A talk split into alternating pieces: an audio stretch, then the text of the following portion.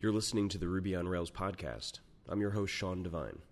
This is episode number 142, a conversation with Michael Bernstein from Code Climate. This episode is supported by workonrails.com. If you have a job to promote, you can do so for free right now using the code RELAUNCH. Hey, Mike. Hey, how are you? I'm doing great. Why don't you introduce yourself for uh, everyone listening? Sure. Uh, my name is Mike Bernstein. I work for a small New York City based startup called Code Climate. Uh, we provide hosted static analysis as a service for Ruby and JavaScript developers uh, with a focus uh, right now on Rails applications and JavaScript applications, like I said, but we'll be uh, expanding into some other languages uh, this year and beyond. Um, I first came across Ruby on Rails in the pre 1.0 days when I was a computer science educator um, in, in a middle school and high school. And uh, after I left work there, I became a full time Rails developer and have been working with it in some professional capacity uh, ever since then for six or seven years. Wow. So we'll talk tons about Code Climate, but let's talk about being a uh, middle school uh, computer science educator. Uh, what brought you there, and what was that like? Uh, actually, like most of the jobs that I've ever had in my life, I sort of fell into it. Uh, I had recently graduated from a master's program in what's called design and technology at the Parsons School of Design in New York City. And a classmate of mine there in the master's program, who is actually from downtown Brooklyn, where the school I ended up teaching at was based, and he, uh, we, you know, the the program was wrapping up. It was the end of the two years. We were working on our theses and whatnot. And he happened to mention to me, uh, he knew I was interested in education. I had took, taken some courseware, coursework, excuse me, in education and technology in grad school, and he mentioned that the school that his younger sister was going to was looking for someone to help them revamp their computer science education program for in the middle school first and then in the high school. Uh, so I went out there and interviewed with them, and uh, it turned out to be a pretty good fit. I was really young. I was uh, 24, um, which was an interesting position to be in, to be writing a curriculum and also teaching the classes. Um, but uh, I had a really good experience there exposing um, a bunch of kids to creative coding and thinking through algorithms and attempting to apply some of my earlier thinking about computer science and its impact on education to you know a real world scenario. So that was the middle school, and then in high school I taught the similar stuff, and then you know more standard things as well, like AP Computer Science in Java. So that was a that was a cool experience. Is it common for middle schools and high schools to offer computer science now? Mm. Well, this was a private school, so uh, that actually had a sort of baked in technology agenda. But yeah, I think in in some capacity, I mean, it, it, really depends. You know, a lot of schools it's still sort of like typing and like basic computer literacy, like how to use word processing and how to like use a computer, which is actually. I mean, it's a very complicated subject, right? It, it, it depends on it depends on where you're talking about, and obviously there are underserviced areas of the of the country that don't have the money to support appropriate computer science education, but um, you do see it popping up more and more and becoming more common. And it's also something that kids pursue a lot on their own these days, which yeah. I, I, don't know if that has necessarily changed that much since I was a kid or not.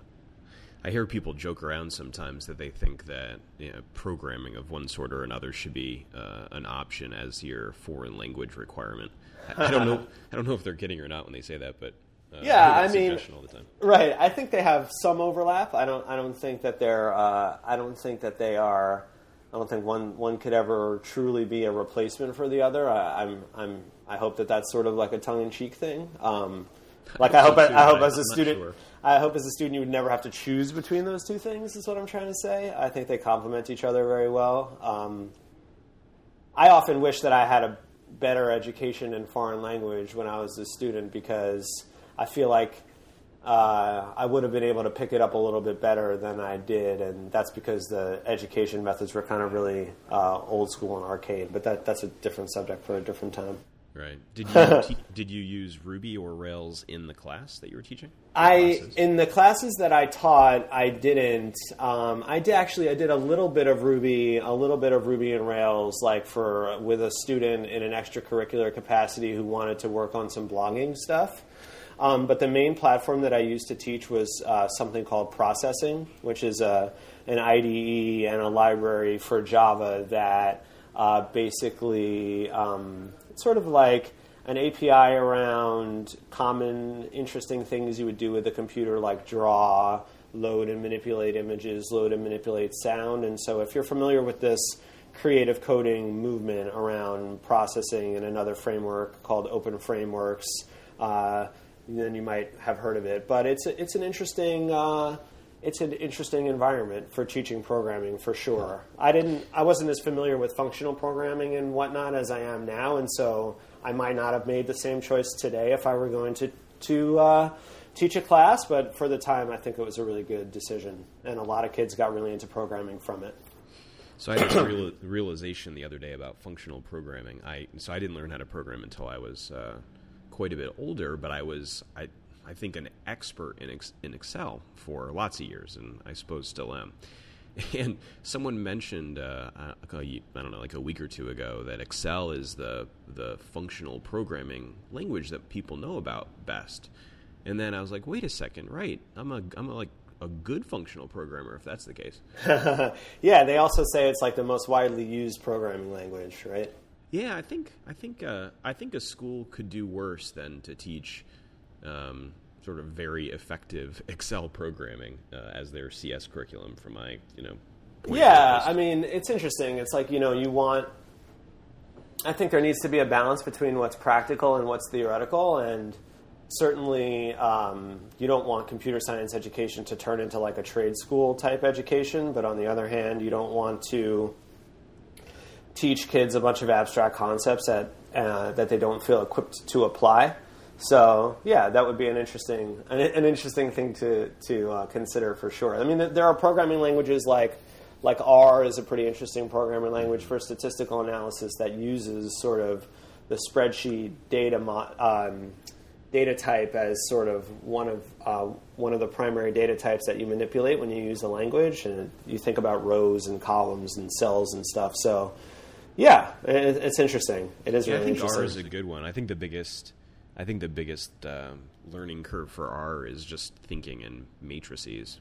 Um, but but it, once you get past that and or sort of think about how you're manipulating these tables of data instead of one cell at a time, I think it's pretty magical. Yeah, I mean, yeah, I'm very interested in multi-paradigm programming in general, and so I think it would be awesome if languages were better at moving from one paradigm to another and back. And um, specialized programming languages are cool because they tend to deal with the domain very well, but I'm sort of conflicted about them because I feel like too much energy placed into too much energy placed into a special purpose programming language um, might mean that less energy goes into better, more robust general purpose programming languages. So, well, I don't know. That's probably that's probably based on a, some sort of uh, fallacious assumption that I'm making. But the uh, the thing about R that has uh, impacted me the most is it, it, sort of shows how fast things can be that seem like they couldn't be too fast to me.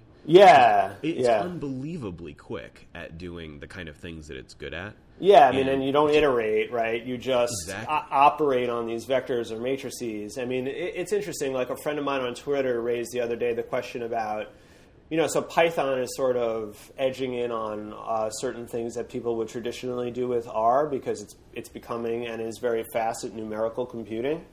Um, whereas Ruby, you know, would be a would be a not the best choice for manipulating like large data arrays or matrices. Um, and so, anyway, my friend was asking the question, you know, are people using Python for scientific programming because it's better at it, or is it a cultural thing with the community uh, in that uh, people are making libraries and nurturing that kind of thinking? And you know it, it's interesting. I love thinking about i love thinking about programming languages and the the sort of border between the practical and theoretical uh, aspects of them. That, that's something that i like to sit around and think about because I'm a because I'm a super exciting person.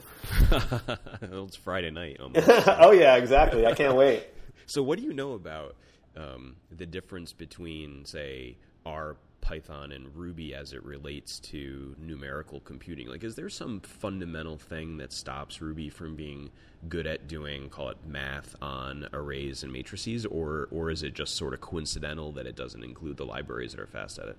That's a good question. I I don't I can't speak to why we don't have them in Ruby, but it is essentially that um, if you, I think my um, what I can say about it uh, is that different virtual machines that support different dynamic programming languages are, are better at, or worse at manipulating manipulating certain types of data structures. Like so, so Java and the JVM is uh, is probably a good language to throw in that bag that you just mentioned, like with R and Python and Ruby, right? Because when mm-hmm. people think about Java, they think that like Java is supposed to be fast, right? Like people use JRuby when MRI gets too slow for them because it has multi-threading and all this stuff. But there are certain characteristics of the way the JVM works and the way JVM bytecode works that makes doing numerical computation a little bit more challenging because of what's called boxing. Um, but essentially, it has to do with how those values are sort of pulled across the border from you know being uh, raw raw bytes uh, and their numerical representations in in Ruby land or Python land or R land, right? So it's sort of both, I guess. Like you need the underlying you need the underlying architecture to support fast numerical computation, and you need people who care about it and will nurture that and write libraries that make it good at that, right? Yeah, it seems like there's. Um, I think that R and Ruby and Python share some things in sort of in the uh, not everything, but some things in sort of their approach to making programming a bit more friendly. And I wonder, I, I, I suspect that there could be great leaps with Ruby and, and numerical computing just because of the second issue you mentioned, which is you know if someone that was into Ruby and into numerical computing sort of took a took a stab at at some extra libraries, I, would be interested in what would happen. Yeah, I agree. I, I, don't think it's out of the question. I don't think there's anything about Ruby necessarily that makes it impossible for that to happen. I mean, there are certain things that are challenging about it. Um, if you were to write that in Ruby and you were going to like write it in C and then make a C extension, you know, you, you would have to do a lot of memory management on the C side in order to make that as efficient as possible so that you didn't have to pool all of that memory, all of those objects into Ruby's heap. Um, but yeah, I agree. I think the right person who is motivated could probably make some really big strides in in doing that. And that's sort of what I mean about that's sort of what I was saying before about the general purpose versus uh, specific purpose programming language thing. It's like people who want to do stats just use what it's fast and appropriate to use to do stats in. Um, which is, you know, they'll just pick up R or pick up Python or MATLAB or Mathematica or something. Like if you're you're not going to like do your numerical computing and solve the numerical computation problem in Ruby like sitting down in one session, right? It has to sort of be a long, prolonged, community uh, driven um, uh, thing, I think, in order to be successful. Right. But it would so be cool. Got, I think Ruby would be good at that we got uh, we got onto this topic after talking about your uh, experience teaching young people how to program, and it's sort of a good segue because last episode was with uh, Dave Paola from Bloc.io, which is one of the uh, one of the companies that's focused on teaching people how to program. Their um, I think their angle is that they do it remotely, that it's part time, and with a mentor that's not in the same city as you, and you know with benefits that would come with that. So there's been a lot of focus in the community about you know uh, these these boot camps and other other kind of post collegiate education programs for um, programming. Do you have any thoughts on those, given your experience uh, teaching younger people than that? Are you are you interested in that topic? Surprised by how popular it's become? I am. Uh, I'm interested in the topic. Like most topics, I definitely have a lot to say about it. Um, I have a, and I have a decent amount of personal experience with it as well. Not having actually gone through one myself, though I know people that have gone through them. But um, in previous roles that I've held, um, I've done a lot of recruiting. Uh, so I spent a couple years before I was working at Code Climate working at another startup based in New York, uh, and I did a lot of hiring and technical recruiting there. And um, when I started there, there were basically none of these programs. And, and toward the end of my time there, we, we would see a much larger spike in the number of individuals who were applying having gone through one of those things. Um, so um, it's a lot more prevalent now. Um, a lot of people who go through these programs are entering the job pool and are becoming professional programmers. So I think that obviously they're doing something right. Um, I think it's you know I I think it's very implementation based, and it wouldn't be prudent to make some sort of sweeping generalization about how I feel about these programs, like in toto. But I to heart to step back a minute to what we were talking about before with respect to like the trade school versus theory thing, like. I'm a sort of conflicted individual. I'm, I'm sort of a tortured soul in a lot of ways in the, in this game. Like I love theory and I love practice, right? I know that theory isn't isn't applicable to everyone. Programming is something that learning how to program and getting a nice programming job and being happy programming and solving pro- problems with computers is like a way that someone could change their lives, right? So I, I don't want to sound judgmental when I'm saying like, oh, it's a trade school thing. Like that's actually awesome. You know what I mean? Like if you get someone that knows how to communicate, that can understand another person's business domain and can help them model that on a computer and do all this really abstract stuff and and be good at it and learn that really quickly, you know, that's really impressive and I think that that's awesome and it speaks very highly both of the individuals that are successful in that capacity and the programs that uh, produce them. Um, but you know, for-profit education, on the other hand, is can can be problematic, right? Because I think in the long run, um, in the long run, what happens is that that ends up impacting all of programming, right? Like people talk about the impact that uh, Java being the primary language taught in universities for so long has had on the resultant pool of, pro- of programmers, right? And I, I, have a lot to say about that. I've, I've, written a decent amount about it too. Like a quick anecdote is that you know people that were in university and learned Java, you know, however many years ago, let's say seven or eight years ago, right before when it was still considered you know pretty challenging to do um, safe, fast, multi-threaded programming in Java like people from those programs this is anecdotally speaking and based on a research paper that i read from a computer science educator named peter van roy he was he, he was he anecdotally reported like you learn multi-threaded programming in java and it's hard then the natural conclusion that your brain is going to draw is that multi-threaded programming is hard right mm-hmm. and so that has a negative impact on the the mind share of developers that it produces, right? Because and and this is sort of what I'm talking about in terms of the tension between theory and practice. Like I want people to be able to be practical programmers, but I think the I think what we have to think more about is the impact that the tools that we use to sorry the impact that the tools that we learn with have on how we end up thinking, right? And so, like you, you it sounds like you have a you have a more of an imperative programming background. I certainly have more more of an imperative programming background, and so it's a, it's hard for me to learn how to think functionally, right? Mm-hmm. Because I just wasn't exposed to those ideas early. There's sort of an indelible um, mark that learning in an imperative and essentially object oriented approach has had on how I think about how to solve problems when using a computer. So it's interesting.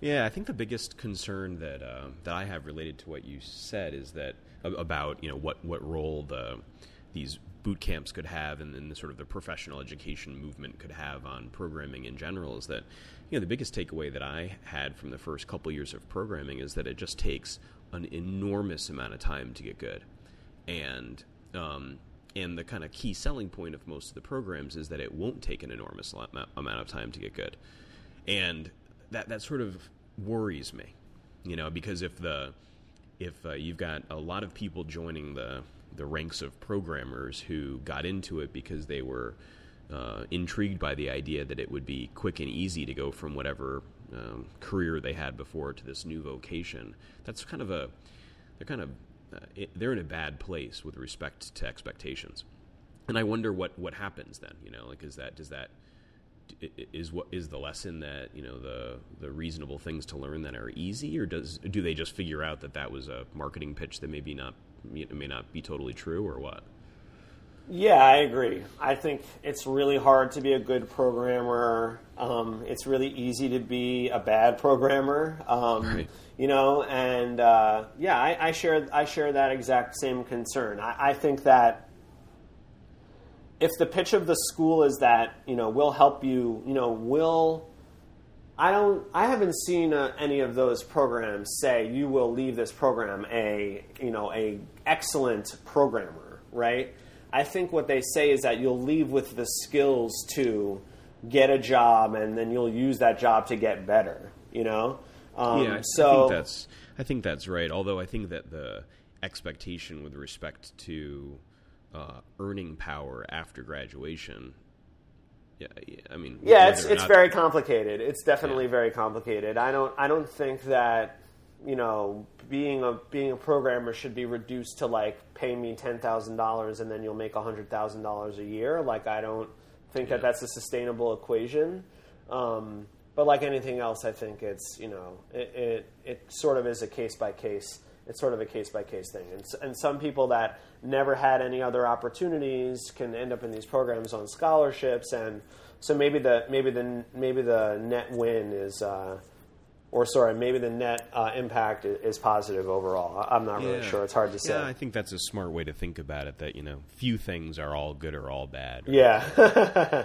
um, all right. So cool. Uh, let's. Uh, I've got a feeling the two of us could talk about that for a long time. Yeah. So, uh, I'd like to talk about code climate. Great. Um, and I'll give you a little just a little intro here. You know, one, I think everyone loves Code Climate. You know, I, there have been a few tools over the past five years that have come out that hit open source in a in a particular way, and you know, obviously GitHub being the a number one of of a tool that impacted all of open source uh, in a in a way that's almost hard to remember now how big of a way it was, but. Code Climate's kind of in that category to some degree. When you think about before Code Climate, there weren't those code climate badges everywhere, and and you know people thinking about the A through D was a um, well, it was different. I mean, I think that static analysis existed for sure, but it wasn't from a community perspective such a thing. So, uh, so I'm excited to talk about it because I think um, it's you guys have made a pretty big impact in a pretty short time in the community, and curious about you know the the journey to get here, and then a bunch of stuff about what's next. Awesome. So why don't you start with that? Tell us the history. How did Code Climate come to be, and uh, uh, we'll go from there. So Code Climate was started by Bryan Helmkamp, um, who is a longtime Ruby developer and Rails developer, and uh, he has been around the New York City tech scene um, in Ruby and uh, beyond for a while now. Um, and he started Code Climate a couple years back uh, as a, as an experiment, uh, sort of as an experiment to see, um, you know, a, an experiment to see if he could build a sustainable business, and also one to fulfill a need that he knew uh, existed, which was to provide a platform for visibility into code that teams can use to gauge the quality and security of their code over time. So he saw a need for that. Um, he is in the fortunate position of, you know, understanding how business works after studying it and also being able to build a tool himself. So that's what he did. He built the tool by himself. He launched it on his own. He eventually ended up leaving his job and bringing on um, Noah Davis as the co founder of the company. And then the two of them worked on it together, alone together, for about another six or eight months and then hired me as the first employee about four months ago. Um, so, uh, yeah, you know, it started as a tool just for Ruby and Rails applications. Um, at the end of last year, we expanded into JavaScript. Um, this currently, we're taking early signups for PHP, and we're also talking about launching Python this year. Um, so what we'd like to do is be the go-to uh, service for code quality and hosted static analysis for all of the major web development languages. And you know, we'd like to expand our vision and what we feel is our positive influence beyond the Ruby and JavaScript communities into the web development community as a whole. Um, yeah, so that's you know that that's that's that basically sums up you know day zero to now. So so tell um so I've I've used Code Climate, so I've got to try to get myself into the mindset of someone that's never used it before. Sure. Um, so give give us the let's say someone listening's never heard of Code Climate and they don't know what static analysis is or they're not sure. What if you have a Rails project and you sign up for Code Climate? How will your life be different? That's an awesome question. Thanks for that. Um, so basically, what ha- the way Code Climate works is that um, you you tell us where your uh, version control uh, system is and where your specific repo is, right? So let's say you're starting. You started it out better than I did. Let's say you're starting with a Rails application, and you want to get some extra information about the code that uh, that Rails application contains, um, then you might want to apply um, an approach called static analysis to that code. And what static analysis means, the word static and static analysis represents the fact that the code uh, is never executed uh, when it is being analyzed. So we are a true static analysis company in that we do not we do not load any of your code in, into you know we do not execute any of your code ever to give you any judgments about it. All we do is simply analyze the code, um, and that's an idea that's been around for almost as long as um, people have been writing programs. People have been writing programs to analyze their programs. Um, and the history of static analysis is also something that I could go on and on about. I mean, it's a really interesting history because it used to be that you would want to write a program to analyze your programs because the difference between you know an on squared algorithm and an o log n algorithm uh, could be days in calculation time, right? And you you might want to apply static analysis techniques to tell you certain things about your code that wouldn't be obvious just by reading the programs. Um, what it gives you as a Rails developer in 2014 is continuous feedback about the changes that you're applying to your code with respect to the quality and security of your code base. So you log into codeclimate.com, you tell us where your GitHub repo is, you, um, you know, our application installs a key into your GitHub account with your permission, and then we check your code out we, we perform what's called a snapshot on, on your code, which takes the most recent uh, commit SHA and runs it through a series of analyses. And what we can tell you about your Rails application are things like um, where, are, where is the complexity inside your application? Which methods are the most complex? Which methods, uh, which classes are, are the biggest? Um, and another very helpful one that we tell you is duplication analysis. So, are you duplicating code across your code base in ways that could be error prone? Um, the security analysis is interesting because it sounds like it would be challenging to do static analysis for security in a Rails application because it's a dynamic programming language. But because because, because Rails is such a convention heavy language, um, it makes uh, providing static analysis of security of Rails applications a tractable, a tractable problem. And uh, we're actually able to tell you things like um, you are vulnerable to a cross site scripting attack in this line of code, or uh, SQL injection attack in this line of code, or you have insecure default set, or you are checking in a GitHub token, or you're doing all these kinds of things. So essentially, um, you know, Code Climate is a tool that provi- performs a bunch of code transformations to your code, and then over time tells you interest, really interesting things about them. So we, we pitch it as a tool for teams to give them visibility and insight into a code base, which is oftentimes a very challenging thing to get.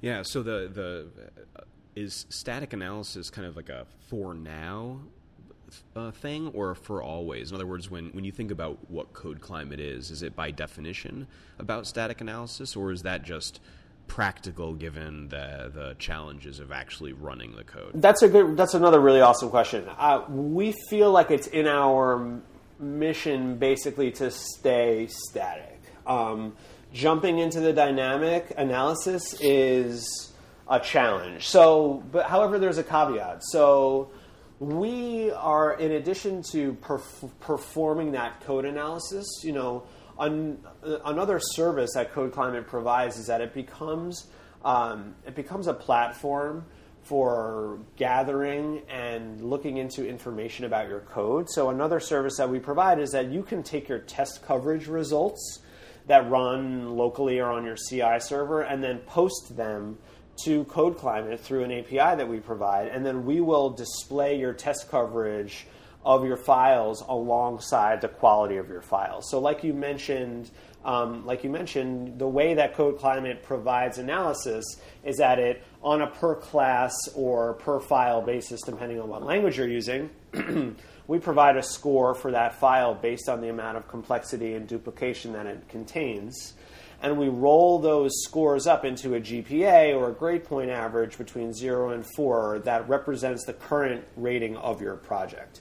So, alongside the quality ratings for a specific file, you will also see your test coverage results. And so, we don't run your test suite but we know that it's advantageous for people to view test coverage and quality and security information in line with each other. So we are also a repository for test coverage information data. So it's possible that we might expand into accepting other forms of data that are collected dynamically in that way.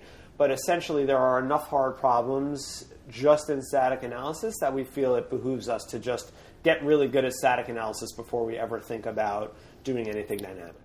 Yeah, so I, I used the, uh, for the first time, I used the test coverage integration with Code Climate today. I, uh, I signed up for Semaphore. Oh, cool. Um, just because I we were going to have this conversation and and it had been on my list to do, and it's a it's a heck of a great feature um, because it's it, uh, you know you could run the you could run test coverage. Um, I could run it on my machine here, obviously, but if, if you're using Code Climate to sort of evaluate your classes in terms of the, the, the, dimensions that you mentioned before, test coverage works really well in that context. And I think the integration with issue management is smart, right? Because because then you can go from like where's the test coverage gap to let's create an issue to make sure we've we've uh, looked at at this class you know, or this class's method or whatever in a little bit more detail. So really cool. Awesome. Really Thanks. Solid. That's great feedback. I mean, you know, the the idea is that you need to know you want to have confidence in the amount of test coverage that you have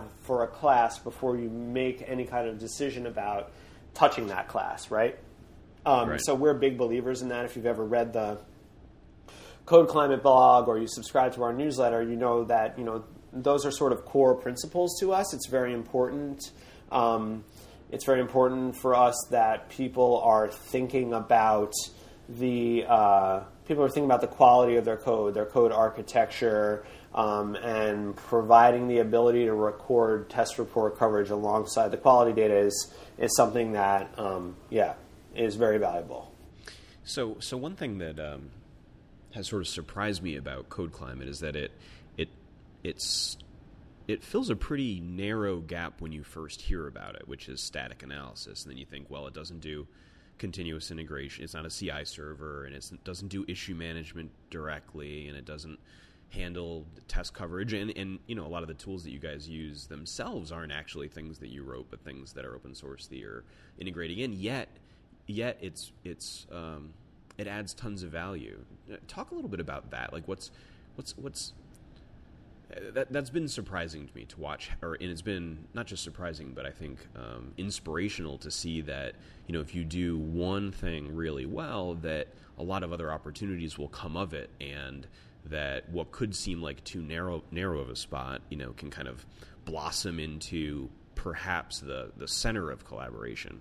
Is that how it feels from your side? And and and yeah, if so, talk a little bit about that. Yeah, I mean, I uh, I can tell you've thought a lot about this. It's cool. I mean, um, sometimes people ask us. Sometimes people ask us that question in like the nice way that you just asked it to us, and then sometimes people ask it in sort of the an accusatory way, like what are what is the value that you're adding? Like, and it's of course our responsibility to make it very obvious. Uh, what the value that we add is. Um, and just so for a little bit of background for any of the listeners that don't know, Code Climate is based on um, previ- a variety of previously existing, although all of them have essentially been heavily manipulated by us at this point, uh, previously existing open source tools like Flog and Flay for complexity analysis and duplication analysis, and something called Brakeman for doing the security analysis. So people um, sometimes people don't understand why they would use Code Climate instead of like hosting all that stuff themselves. Um, and so I, I, I think you know I have a lot to say about that too. I think that the number one thing that people I think one of the number one things that people really like about Code Climate is the is the experience, right? First of all, it's very easy to use. It looks nice. Um, the information architecture is such that you log into the application and you're sort of drawn immediately to what you need to be doing inside that application. It, it, we're not trying to take over your workflow, but we want to provide you with enough information so that it's actionable. Um, so I think that the big things that we provide are, you know, first of all, the, the data model around collecting and aggregating and reasoning about the changes in your code over time is actually one that if you sort of, you know, I'll leave it to an exercise the, uh, to, of the reader or to the reader, so to speak, to like, if you were going to design a code climate from scratch, what do you think would go into that? And it's actually, there are a lot of very interesting problems come up, especially when you consider designing an architecture that can do that for 10,000 customers, not just 10 or 100 or 1,000 customers. So um, we provide reasonable thresholds. We provide algorithms that um, show that we have thought very deeply about Ruby as a programming language and Rails as a framework and JavaScript as a programming language to the respect that we try to provide um, feedback that will match a programmer's intuition about complexity and code quality, um, which is a, something that I actually like to talk about because the, one of the original uh, one of the original papers about cyclomatic complexity is sort of based on this idea, uh, where the author of the paper um, wanted to provide an algorithm that would produce results that matched on a programmer's intuitive sense of something that was complex, right? And that's an interesting thing to think about because it's not what you think always, right? Like a very, very long, a very long file isn't necessarily more complex than a very, very short one, right? So you sort of have to perform analysis on these abstractions that are a few layers deeper than the actual code that people see. So there are a lot of hidden and interesting questions uh, in there. But you know, we, um, you know, and as I've been studying a lot of and working on a lot of business development stuff too, you know, part of what makes people like us is that you know we care about them. Um, we try really hard to provide them with good content, good content to read on a regular basis, good support when they need it. We try to constantly make the tool better and we're involved in the communities that uh, we try to provide a service for, and, and, we think that that's one of the we think that that's one of the biggest values that we add. So, what is your philosophy on on, on that topic about um, the open source projects that you guys have have built off of? You know, albeit um, added things to and changed. Is it uh, is it your goal to to make the the public open version of those libraries that you built off of better? Is that a someday thing? Is that a now thing? I, I know nothing about. Oh yeah, I mean we've contributed we've contributed patches back to most of the libraries that we use. Uh, some of them are some of them have been more changed or less changed. I mean. We also provide the tool for free for anyone that wants to use us for open source projects, right? So we feel like that is a really good step in the right direction of sort of paying back that debt to the open source uh, community that has given us so much. Um, so that's how a lot of people learn about the tool, and that's how we get a lot of feedback about the tool, and that's a service that we always intend to keep, and a model that we intend to copy as we expand into other languages. Um, so you know there are there isn't a specific agenda. I mean, we're a, we're a tiny company. Uh, we're focused on a lot of things right now. Um, I, I, wouldn't say that contributing back to those tools is like the, our top priority, but you know it's definitely something that we think about. And as we change our architecture and try to make it work better with a wider variety of languages, the means by which we're tethered to those specific open source libraries might might change kind of radically too. So we're open to all kinds of uh, options there. Well, I'm, I'm, happy you remembered to to mention that um, you guys provide the service for free to open source projects because neither of us had mentioned it before. Yeah, whoops. I think it's a I think it's a really great answer in that I think for for the open source community having Code Climate for free beats uh, I would it, well it beats for me at least as an open source contributor having better versions of the sort of lower level libraries. Like it's more impactful to me. Um, yeah, that's that's probably true. I mean, um, well, thank you. That's cool. I mean, I think that a lot of the open source libraries that you use Code Climate do get a lot out of it, and um, I think in that way we've sort of contributed back to open source uh, because you know we do give you insight into uh, what that project looks like. You know, it, it's just that visibility thing. Like I like to harp on the, that visibility as the biggest value that we add because when you just like gem install foo you don't have any real idea what's in that gem, right? I mean, you can you'll download it, open it up. Hopefully, you'll read through the code, especially if you're going to include a gem in a commercial customer-facing project. You should always have some idea of the code of the gems that you're using. Um, but being able to like just click on that badge in GitHub and just poke around and maybe see that people are referring back to it when they're making changes to it really gives people a sense of confidence uh, in knowing sort of more information about the quality of the code that they're using from third parties. Yeah. So let's talk about this sense of confidence, and I'll use the the sort of much hated buzzword of gamification that Code Climate kind of creates for code quality with the the GPA and A through D. And I don't know if it's my favorite or least favorite feature of Code Climate. Depends on the depends on the day.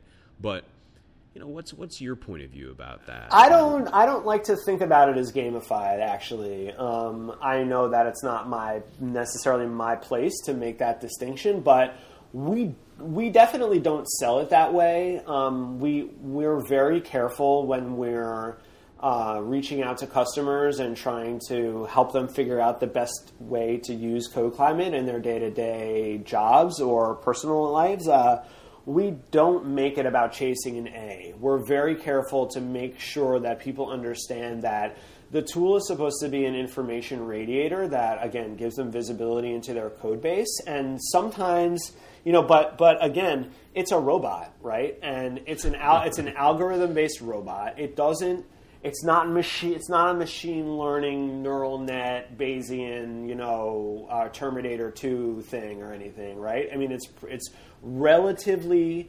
straightforward threshold based algorithm that tells you good information um, but it's not the be all end all right like you have to know more than code climate does about your tool about your code um, or else you won't be able to get the most out of it, right? And and the stuff that Code Climate can't tell you, uh, like any like Code Climate just can't tell you anything about your domain, right? I mean, it can expose interesting uh, things about your domain, or it can maybe help you change your understanding of your domain a little bit by telling you like in a, in a sort of simple way where like you don't think that you know you touch this model a lot but code climate's telling you that it is and you don't think this is complex but it actually is and whatever like it, it's not going to tell you um, that you have a you know that your user model is a god model and that you should decompose it into these various other models right it's like it's not going to do all of that for you um, so uh, you know yeah, so so I don't think that I don't we don't suggest that people just chase an A for the sake of chasing an A. Sorry, the point that I was trying to make there is that if you know that you have a file in your code base that is, for example, the interface to some external SOAP service, right? And that has like a bunch of like XML code in it or a bunch of like here doc, like whatever, you you have to do a bunch of messy stuff to conform to some external interface specification, and that file is a D or an F, and, and you're never going to change it, right? Like, we're not going to bug you about that DRF all the time. We're not just going to keep emailing you over and over again about that file that hasn't changed, right? We mm-hmm. tell you about things that are changing and what is changing and what's important to your business, like what is going to be changing coming up, is what you should be paying attention to when you use the tool, right? So it is, you know, we do assign a numerical value, and there is that grades thing that people tend to get. Not, I don't wouldn't say they tend to get, but sometimes people get worked up about the grades because they want to chase a B or an A, and there's this like idea that a B isn't good enough. But the way that we think about it and the way that we try to communicate it to our customers is that an A and a B, just leave it alone, right? Um, mm-hmm. A C is potentially a warning sign, and you should introduce no new D's or F's into your code base, right? Like that, that's kind of a good way to think about it. And um, with other features that we provide, like recently we um, rolled out a feature that allows you to analyze uh, branches. So previously, you could only analyze the master branch uh, in your repo. Now we listen to events like, for example, from GitHub when you open a pull request. And when you open a pull request for a branch, we will eagerly analyze the code on that branch. And then once we've analyzed the code on that branch, what we can provide you with is a diff between the code on that branch and the master branch. And from that, you can extrapolate what impact on the quality and security of your code those changes will have, right? So we we much prefer that people, excuse me, pay attention to what's coming up and what's changing than to what's static and has a bad grade attached to it. So does that make sense? Yeah, it does. I've found as a user the the topic to be surprising because I, I don't really consider myself to be like a completionist. I'm not a game player. I don't really worry about that sort of thing. But it's super powerful to have that to have that feedback and like even if I don't think I'm all that inclined to chase a higher grade, I just opened up my project while you were talking and the one that I was looking at today, I have a 3.77 and it annoys me a little bit. I was thinking about like It shouldn't. You know, That's a really really good GPA, especially if it's a big especially if it's a big uh, project, you know. And and one thing that I tell people is that like if you have a project and you're adding code to it over time, then not getting worse in your GPA is actually doing very well. right. Right. Right. Because every code, everything that you introduce is, you know, every time you add code, you add complexity, right? Mm-hmm. And so you you know, like there's that old saying, like no, no code is faster than no code, right? Which means that like you know only the absence of code is going to be as fast as possible. You know, the more code you add, then the more you have to deal with. So if you're increasing the volume or the mass of your code and your grade is not going down, then you should feel really good about it because it means you're paying attention to things as you change them. So not that this uh, not that this interview is the uh, Sean comes up with unsolicited ideas podcast. uh, uh, one thing that I was uh, thinking about this morning that would be really nice is for a class that's not changing. Like I've got a class member that's not changing, and it's getting a complexity score that like I understand why it's calculating it that way, but I'd like to say really it's okay, ignore it. It'd be super nice to be able to say until this thing changes, ignore it. Yeah, right. Um, we've thought about that. We, you know, the three of us have varying opinions about it. Um, on the one hand, you, on the one hand, I, I do understand the convenience of that, um, but on the other hand, we we might be concerned that that actually sort of promotes that perfectionist behavior that we're really we're, we try to just be really more realistic, right? Like for the most part the important value that Code Climate adds to companies is not getting them from a 3.77 to a 4.0, right? The people, the people who will get a lot of value out of our application are those that have complicated code bases to begin with, right? Um, I mean, maybe, at, or they have a 3.77 and they just don't want it to get worse, right? right? Because they're just really happy with how maintainable it is. And the idea is that that visibility, it gives you a direct uh, connection to the question of how maintainable your code is. Right. So tell me about the most uh, underused feature from your point of view in Code Climate. Um, well, that's a good question. I think that one thing that people don't always know about is that you can hook Code Climate up to notify you in your chat room. Um, like if you have HipChat or Campfire, and soon we'll be integrating with other third party services. One of the best values that we can provide is giving you up to the minute information about changes. So, um, if you have a team of developers and you uh, enter your Campfire API key into Code Climate, what we'll do is for a subset of changes that happen, uh, we'll notify the camp. We'll notify you by sending messages to that chat room. So if during the day someone you know checks in code that adds security vulnerabilities or significantly changes test coverage or changes uh, by a certain threshold a class from one grade to another or introduces D's or F's, uh, will notify you in that in that campfire chat. And one thing that I really love about that feature is that it, it is a conversation starter, right? It's a it, you know that kind of chat announcement in a developer chat room in the middle of the day is is pretty sure to start uh, some pretty interesting conversation around around those changes. And and you know.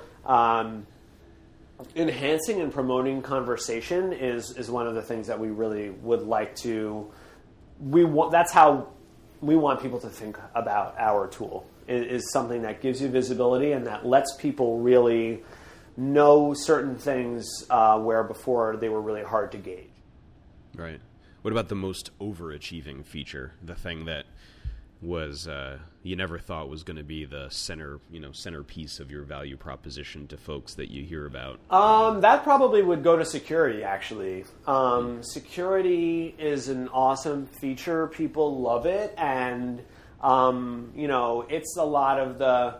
There are a lot of, without giving away too much. Like, there's a lot of people that you know that's what they come to us for. Right. I like the way that, for what it's worth, the way that the uh, security feedback is structured, where it's sort of the the table list of the types of security um, uh, weaknesses that it could find. I kind of learned a lot just reading through that. Yeah, oh, okay. yeah, and actually. right. I think we're okay at that. I think we could get better at that kind of education where, you know, on the quality side of things and on the security side of things, we could be providing people with um, information, you know, just linking them to articles that can help make suggestions for them about how they can fix particular problems that we surface. But yeah, that table, I mean, it gives you pause, right? It's like, wow, there, there really is, there really are some things to be concerned about. Some of those uh, potential security vulnerabilities are more benign than others, but um, yeah, I, I, think reading through that table, reading through the what are these, reading through the Brakeman site really gives you a lot of insight into, you know, um, some of the uh, some of the potential attack vectors that um, the framework has. It reminds me of the feeling that I that I get when I read a, uh, self-diagnosis website. You know, like plug in your symptoms and and uh, like at first you're thinking you want to you want to you're going to make yourself feel better by figuring out what's wrong and then like temporarily you feel worse because there are like so many possibilities of these terrible things you didn't know existed and then ultimately you feel better when you realize it's just whatever it is. Yeah. Uh, yeah. So uh, on the uh, on the code side I, I totally get what you mean by providing helpful links to things that are related to the various smells and issues. I think uh, i think as a user that would be nice sometimes. Um, right. you know when it says there's you know the, the complexity is too high because there are too many branches and conditionals outside of method def- or declarations, and you're like, oh, okay, it'd be it'd be cool if in line there was something more there. Right. Yeah. Yeah. Yeah. So, uh, talk to us about w- when you go when, when you expanded from Ruby only to JavaScript, and you mentioned PHP on the horizon and some others. Has that been a, a huge change? Um, uh, not a huge change. What what's that been like? Um, specifically transitioning from Ruby to Ruby and JavaScript. Yeah, well, I'd say yeah. I'd imagine that the first edition. Yeah, that's a good question. Um, I think that we are. there's a lot of different levels to that, right? I mean, we don't have the penetration into the JavaScript community that we do in the Ruby community, so we're sort of we're sort of easing into supporting other languages. Um, certainly, certainly, uh, adding more languages is an opportunity for us to consider some of the architectural choices that we made and implementation choices that were made early on. And you know, when it was meant to just support Ruby, um, certain things could be done in a certain way. Um, and then um, yeah, so that's that's one side of it. I mean, it, it it has had a very it has had a big impact, but not I think as big, a, big of an impact as it as it will have. And sort of what we're trying to focus on in the beginning part of the year is how to really successfully integrate ourselves into the communities that we want to provide service for. So um, it was we learned a lot about JavaScript implementing the JavaScript support, but I think the big the big wave of impact that language expansion will have on Code Climate is actually yet to come. What about the JavaScript within a Rails project? Is that is that that's not supported now? Not yet. So what we'd like to do is provide you the ability to analyze multiple languages within a repo, just sort of that would just work. So for anyone that's not familiar with the tool, and, and of course, uh, you know, I, I, suggest that everyone try it out. You can get two free weeks uh, on us, and you know, if you email me uh, and tell me that you heard me on this podcast, you know, I can hook you up with a little bit more trial time if you need it. Um, but that was a little shameless plug. But um, the uh, yeah, I think I think that. Um, sorry, I actually I actually lost track of my thought for a oh, second there. Uh, JavaScript within a Rails. Oh yeah, right. So we like what we really right. So for anyone that's not familiar with it, the way that it works now is that you have to add the repo each time for the different languages that you want to analyze. And one of the reasons why we pursued JavaScript second was because, you know, every Ruby and Rails project has some JavaScript in it. So the next step, or one of the next steps, is to make it so that you'll get a unified quality and security uh, view of your repo sort of in one place. And, and we really like uh, the ability to do that so that, you know, because, you know, when people are writing features, in JavaScript heavy Rails applications in a in a day to day, like in a product shop or at a consultancy, like you're not just writing Ruby or JavaScript, right? The point is that your commits will have changes to both uh, languages in them, so that our quality and security analysis should be able to tell you about that those changes at once and and sort of how they interact with each other, because that's sort of interesting as well. Yeah. So on that point, so what about how should we think about CSS and Sass and call it HTML and HAML. Are those? Yeah, are those, those, are, those, those are in, lintable. In bounds or out of bounds? No, they're not out of bounds. Uh, I think I think CSS linting uh, that comes up pretty regularly. Uh, that's a cool idea. I mean, the future of Code Climate, it would be awesome if you could just drop your web app in it tells you the languages that are that uh, your repo is composed of. It breaks uh, it breaks the quality and security analysis down by those languages. It gives you lots of actionable information about all of the all of the code uh, you know that goes into making a web application which in 2014 you can have a lot of different languages in there right i mean right. you know i don't think we'll go so far as like analyzing your like bash scripts or your deploy scripts or whatever but i think certainly being able to do php and javascript at the same time and ruby and javascript at the same time um,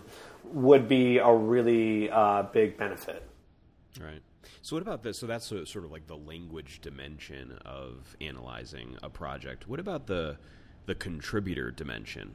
Is that is that a thing in Code Climate where I can like look at the axis of who actually wrote the code and how they're contributing, you know, in whatever direction and whatever magnitude to the project's uh, code quality, or is that is that not a dimension that the app looks at? Correct. Uh, currently, it does not, but uh, we do not tell you anything really about who did what.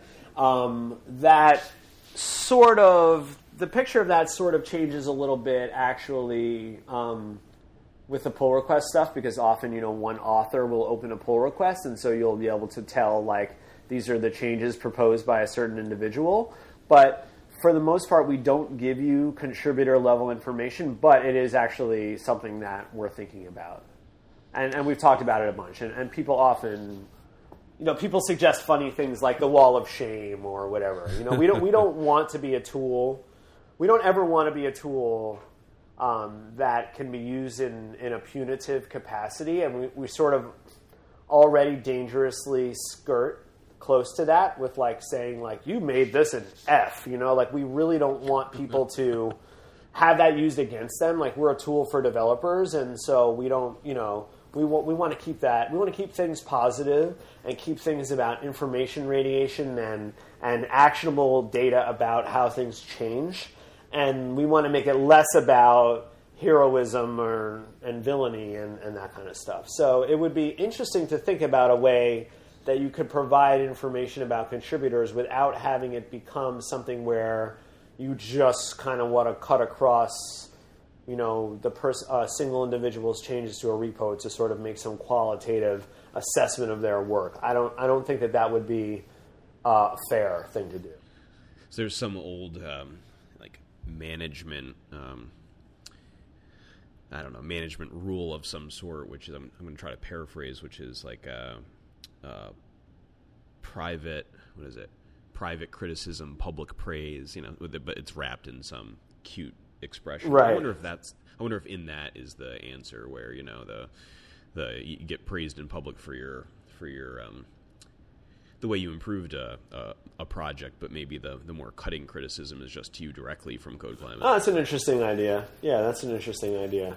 I mean, often often managers will approach us and say they want reports, you know, and we're a little uh-huh. we're a little bit loath to provide those. Just just you know, mostly because it's not. This is really not the point of the tool, right? Like that that really that doesn't give you visibility into the code. That just sort of mm, at best provides some false equivalencies, and we don't really want to be in that business. Right. So, speaking of uh, how to give feedback, uh, one last question about Code Climate, which is for users of Code Climate, when they have uh, ideas or um, uh, things they've noticed that you know that, that maybe are, are bugs or, or whatever, what's the best way to give feedback to you guys about about whatever it is that a user wants to communicate to you? Yeah, um, Noah, Bryan, and I are all active on Twitter, and we all, you know, we look at the Code Climate Twitter account. You can always tweet at us. You can always send us an email at hello at codeclimate.com.